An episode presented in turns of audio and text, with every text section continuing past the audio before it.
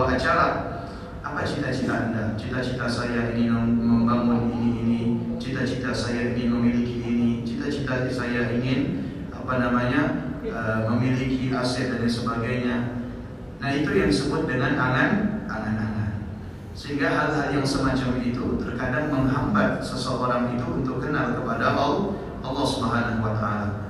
Dan selain angan-angan duniawi ini, panjangnya angan-angan adalah sifat yang tercela bal huwallazi yad'u ila kharabil akhirah wa ammar dunia. Panjangnya angan-angan ini menjadikan kita itu ya tidak akan mengenal dengan yang namanya hal-hal ukhra, hal-hal ukhrawi. Kita tidak akan mengenal dengan yang namanya ibadah, kita tidak akan mengenal dengan yang namanya manisnya ketaatan, kita tidak akan mengenal yang namanya lezatnya beribadah, kita tidak akan mengenal yang namanya isti istiqamah. Wa amal dunia karena tujuannya bukan akhirat, tujuannya adalah untuk memakmurkan dunia. dunia. Apa yang kita ingin makmurkan dunia ini? Karena pada akhirnya dunia ini akan dimusnahkan oleh Allah. Apa yang kita ingin tumpukan dunia ini? Karena pada akhirnya dunia ini yang kita tinggalkan ini akan diwariskan kepada sang sang pewaris. Apa yang kita inginkan dunia ini? Makanya Nabi Shallallahu Alaihi Wasallam sering kali menasihati kita ya untuk mengambil dunia ini hanya secukupnya saja hanya sekedarnya sah, sekedarnya saja jangan berlebihan karena segala sesuatu yang sifatnya berlebihan itu tidak baik kecuali dalam hal ibadah dalam hal ketaatan. Apalagi dalam hal dunia tidak ada sisi baiknya sama sekali.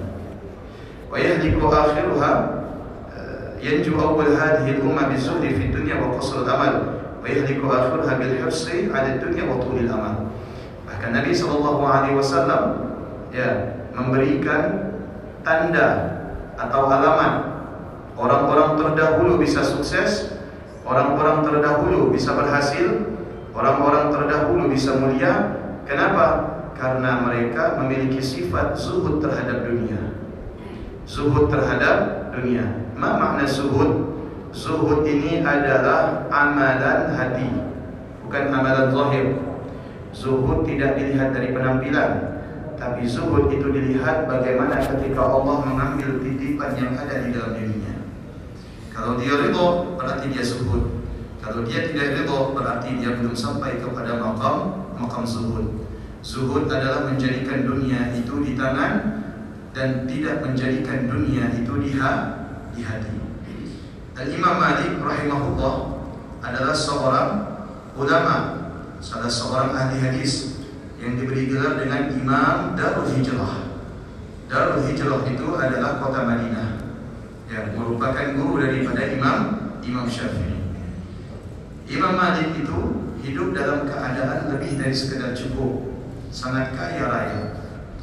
Bahkan dikatakan dalam beberapa sejarah sebuah jubahnya saja itu bernilai 10 dirham. Kalau satu dirham itu satu gram emas, berarti berapa harga jubahnya untuk satu helai? Suatu kali Imam Syafi'i mendapati Imam Malik itu ya tengah menghitung emas. Imam Syafi'i ini orangnya zuhud, berbeda dengan Imam Malik gurunya. Ya maka kita tidak heran kalau mendapati kalangan ahli hadis itu penampilannya sangat sangat apa namanya sangat memukau jubahnya mahal cincinnya mahal kendaraannya mahal mereka jadikan itu semua bukan mencintai dunia tetapi untuk memuliakan hadis yang ada di dalam diri mereka diri mereka dan ini diamalkan oleh salah seorang ulama ahli hadis ya Imam Ahli Sunnah wal Jamaah Sayyid Muhammad bin Alawi Al-Maliki itu kayaknya luar biasa tapi kekayaan itu tidak beliau simpan di dalam hati, di dalam hati. Nah, Imam Malik ini ketika didatangi oleh Imam Syafi'i dalam hati Imam Syafi'i, bagaimana saya berguru dengan seseorang yang dikelilingi oleh dunia? Bagaimana saya bisa berguru kepada seseorang yang dikelilingi oleh dunia? Kemudian Imam Malik berkata kepada Imam Syafi'i, ya, andaikan Imam Abu Hanifah masih hidup, maka engkau akan mendapati Imam Abu Hanifah itu termasuk daripada salah seorang gurumu. Sekarang pergilah engkau kepada salah seorang murid daripada Imam Abu Hanifah. Kalau saya tidak salah namanya adalah Imam Al-Laith. Pergi ke sana mengambil uh, silsilah ilmu daripada beliau. Begitu Imam Syafi'i datang kepada Imam Laith, ternyata mendapati Imam Laith itu tengah menghitung uang. Tengah menghitung, tengah menghitung uang. Maka kemudian Imam Syafi'i memaklumi bahwasanya memang sebagian para ulama itu ya, menjadikan dunia itu hanya sebatas di di tangan, tidak sampai di, ha, di hati. Adapun kita, ya, kita jadikan di mana? Di hati atau di tangan? Ya, atau bahkan di seluruh sanubari yang ada di dalam diri kita.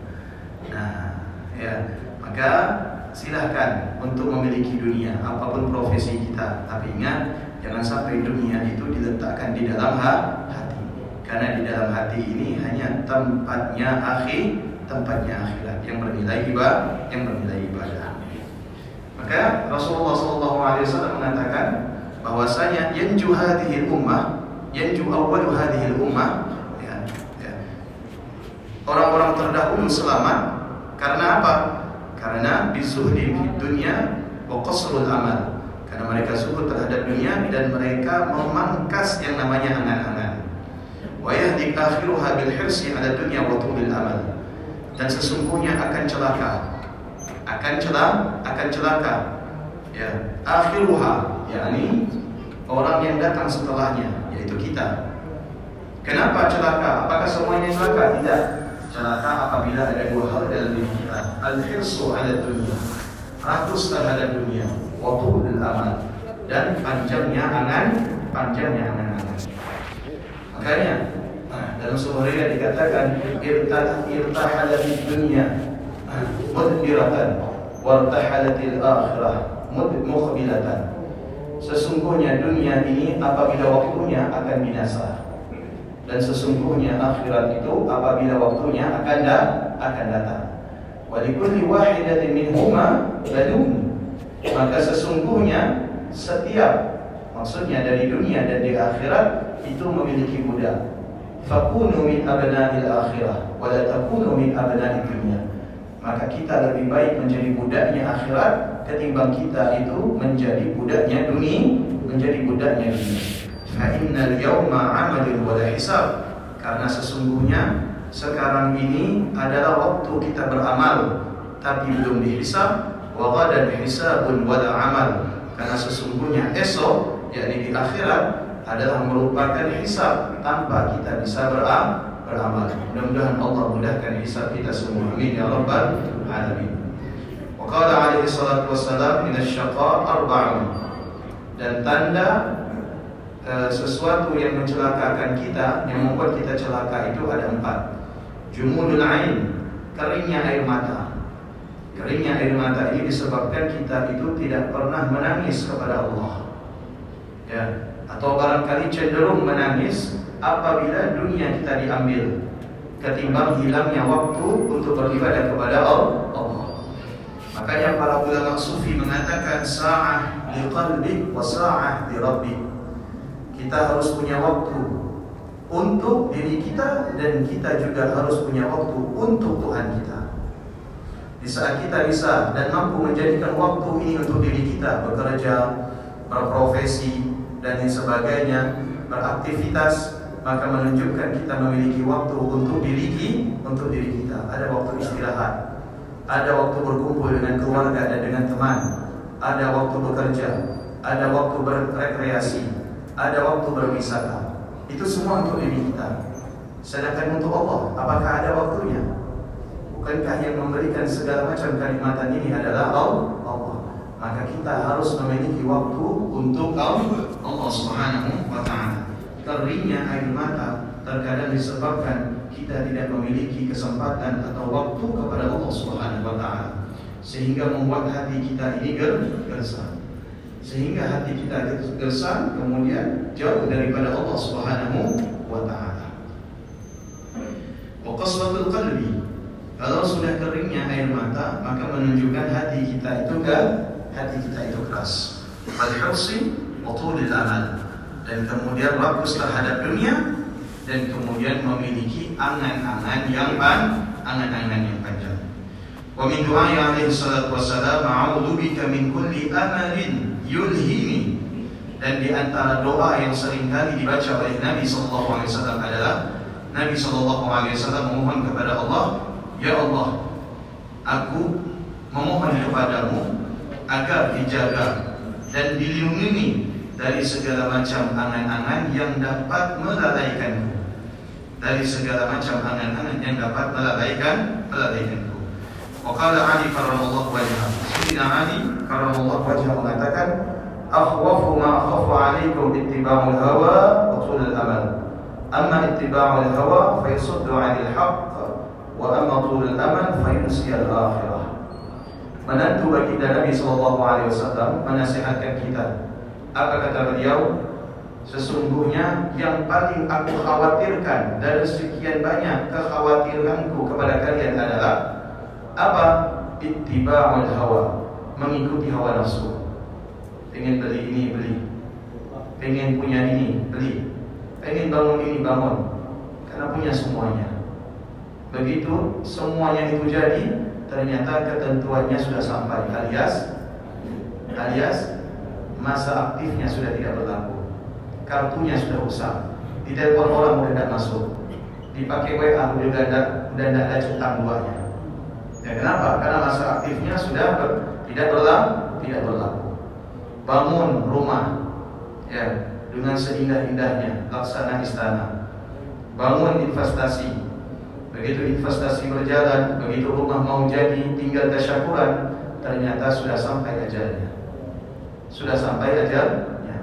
Apakah dia dapat menikmati angan-angannya? Tidak. Ternyata angan-angannya dinikmati oleh pewaris pewarisnya. Inilah larangan Allah dan larangan Nabi untuk kita tidak memperpanjang angan, memperpanjang angan-angan. Amma ittiba'ul hawa fayasuddu 'anil haq. Kenapa kita tidak boleh menuruti hawa nafsu? Karena menuruti hawa nafsu itu dapat menutup, menghalang daripada yang namanya kebenaran. Kebenaran. Ya, risikonya ada dapat menutup dan menghalangi daripada yang namanya kebenaran. kebenaran. Maksudnya bagaimana? Ketika kita menuruti hawa nafsu, maka kita tidak dapat lagi melihat mana yang halal dan yang haram. Antara halal dengan haram itu bedanya cuma tipis. Bedanya cuma di, bedanya cuma tipis. Ya, menurut orang yang mengikuti hawa nafsu, hawa nafsu. Sedangkan di dalam dirinya ketika mengikuti hawa nafsu, jangankan perkara yang haram, ya, perkara yang syubhat saja mereka tidak tahu. Kenapa? Karena hatinya sudah diselimuti dan dikuasai oleh hawa nafsu. Yang artinya dia punya ambisi, dia punya tekad, dia punya kemauan dan semuanya itu harus dituru, dituruti. Wa amma tulul amal fa akhirah. Sedangkan panjangnya angan-angan menjadikan kita itu lupa yang namanya akhirat. Ya panjangnya angan-angan menjadikan kita itu lupa yang namanya akhirat. Orang yang memiliki panjangnya angan-angan atau cita-cita menjadikan seseorang itu lupa kalau dia itu akan berakhir kehidupannya dan akan menuju kehidupan akhirat. Makanya kita disuruh memangkas yang namanya angan-angan supaya kita sadar bahwasanya kehidupan kita di dunia ini sementara, sementara. Dunia ini tidak kekal. Karena seandainya kekal dunia ini, maka yang pantas kekal di dunia ini adalah baginda Nabi Sallallahu Alaihi Wasallam. Yang pantas kekal di dunia ini adalah Nabi Sallallahu Alaihi Wasallam. Ya, tidak ada yang pantas kekal di dunia ini, karena di dunia ini, ya mereka yang berada di atasnya memiliki yang namanya kesalahan. Adapun Nabi Shallallahu Alaihi Wasallam tidak memiliki yang namanya kesalahan. Kesalahan. Lau kanat dunya tadumu li ahliha, lakana Muhammad Sallallahu Alaihi Wasallam khairun mubaqiyah. Seandainya dunia ini ya pantas untuk Allah Subhanahu Wa Taala jadikan kekal, maka kekekalan dunia ini adalah pantas untuk baginda Nabi, tidak pantas untuk kita. Ya. Kekekalan dunia ini pantas untuk baginda Nabi SAW, tidak pantas untuk kita. Kita tidak akan mampu mengolah dunia ini sebaik-baiknya. Dan yang paling mampu menjadikan dunia ini adalah tempat untuk beribadah kepada Allah adalah baginda Nabi sallallahu alaihi wasallam. Dalam hadis qudsi dikatakan, "Ya bani Adam, ya. Tafarraq li ibadati." Wahai anak cucu Adam, kata Allah Subhanahu wa taala di dalam hadis qudsi. Hadis qudsi itu adalah maka lafzuhu min minan nabi wa ma'nahu min Allah. So, lafadznya itu daripada nabi, maknanya daripada Allah. Allah itu hadis kursi. Perbedaan dengan kalamu kalamullah Al-Qur'an. Dalam hadis kursi Allah taala berfirman, Nabi sallallahu alaihi wasallam bersabda, "Ya bani Adam, tafarraq li ibadati." Wahai manusia, hendaknya kalian itu meluangkan waktu untuk beribadah kepadaku. Amda sadrak ghinan wa asudda faqra. Kalau misalkan kalian kalau misalkan kalian itu apa namanya meluangkan waktu untuk beribadah kepadaku, maka aku akan terangi hati kalian dari segala sesuatu yang kalian inginkan. Artinya Allah penuhi. Ya, Allah penuh, Allah penuhi. Kalau orang menyempatkan waktunya untuk Allah, meluangkan waktunya untuk Allah, maka Allah Subhanahu wa taala akan mencukupkan dirinya dari segala macam kebutuhan. Wa illa taf'al ancaman Allah kalau kita tidak sempat meluangkan waktu untuk Allah, apa kata Allah Subhanahu wa taala? Malaktu yadaika syaghalan wa lam asudda faqra. Kalau kalian tidak memiliki kesempatan untukku, kata Allah Subhanahu wa taala, maka akan aku jadikan kalian itu super sibuk. Maka akan aku jadikan kalian itu super super sibuk. Turun pagi pulang malam. Pulang malam hanya untuk istirahat. Besok subuhnya turun lagi. Tidak cukup yang namanya waktu bekerja. Waktu libur dijadikan waktu bekerja. Ya. Turun terus turun terus untuk bekerja. Ya. Dapat ditimbun, dapat ditimbun, dapat ditumpuk. Akhirnya apa? Allah jadikan orang tersebut tidak memiliki waktu dengan Allah, maka kemudian dia disibukkan dengan hal-hal dunia, duniawi. Di saat dia disibukkan dengan hal-hal duniawi, di saat itu juga dia tidak akan pernah merasa cukup. Di saat itu juga dia tidak akan pernah merasa cukup, selalu ada yang kurang. Ya, ketika dia merasa kekurangan, maka menunjukkan di dalam dirinya tidak ada sifat syukur kepada Allah, Allah Subhanahu wa taala terus kurang, terus kurang, terus kurang. Padahal tubuh ini ya cukupnya makan hanya paling banyak dua piring. Tapi persediaan kita memiliki jutaan piring. Tubuh ini hanya mampu dibalut dengan sehelai pakaian. Tapi yang tersedia di rumah itu ya begitu banyak pakaian. Tubuh ini hanya mampu menerima sekian banyak harta. Tetapi harta yang kita miliki itu memiliki daripada apa yang di, di, di apa namanya dicukupkan oleh tubuh kita, tubuh kita. Maka Sayyidina Isa, Sayyidina Ali, kemudian salah seorang lagi lupa saya namanya, mengatakan bahwasanya ingat kita hanya memiliki tiga waktu. Sayyidina Isa mengatakan kita hanya memiliki tiga jam. Satu jam yang terlewatkan maka satu jam itu tinggal kita koleksi apakah satu jam itu dengan ibadah atau dengan maksiat. Satu jam sekarang ini yang kita rasakan, maka kita mampu menjadikan satu jam sekarang ini untuk ketaatan atau untuk maksi maksiat. Adapun satu jam berikutnya kita belum memastikan dan mengetahui apakah kita ditakdirkan oleh Allah hidup atau tidak. Sayyidina Ali mengatakan kita hanya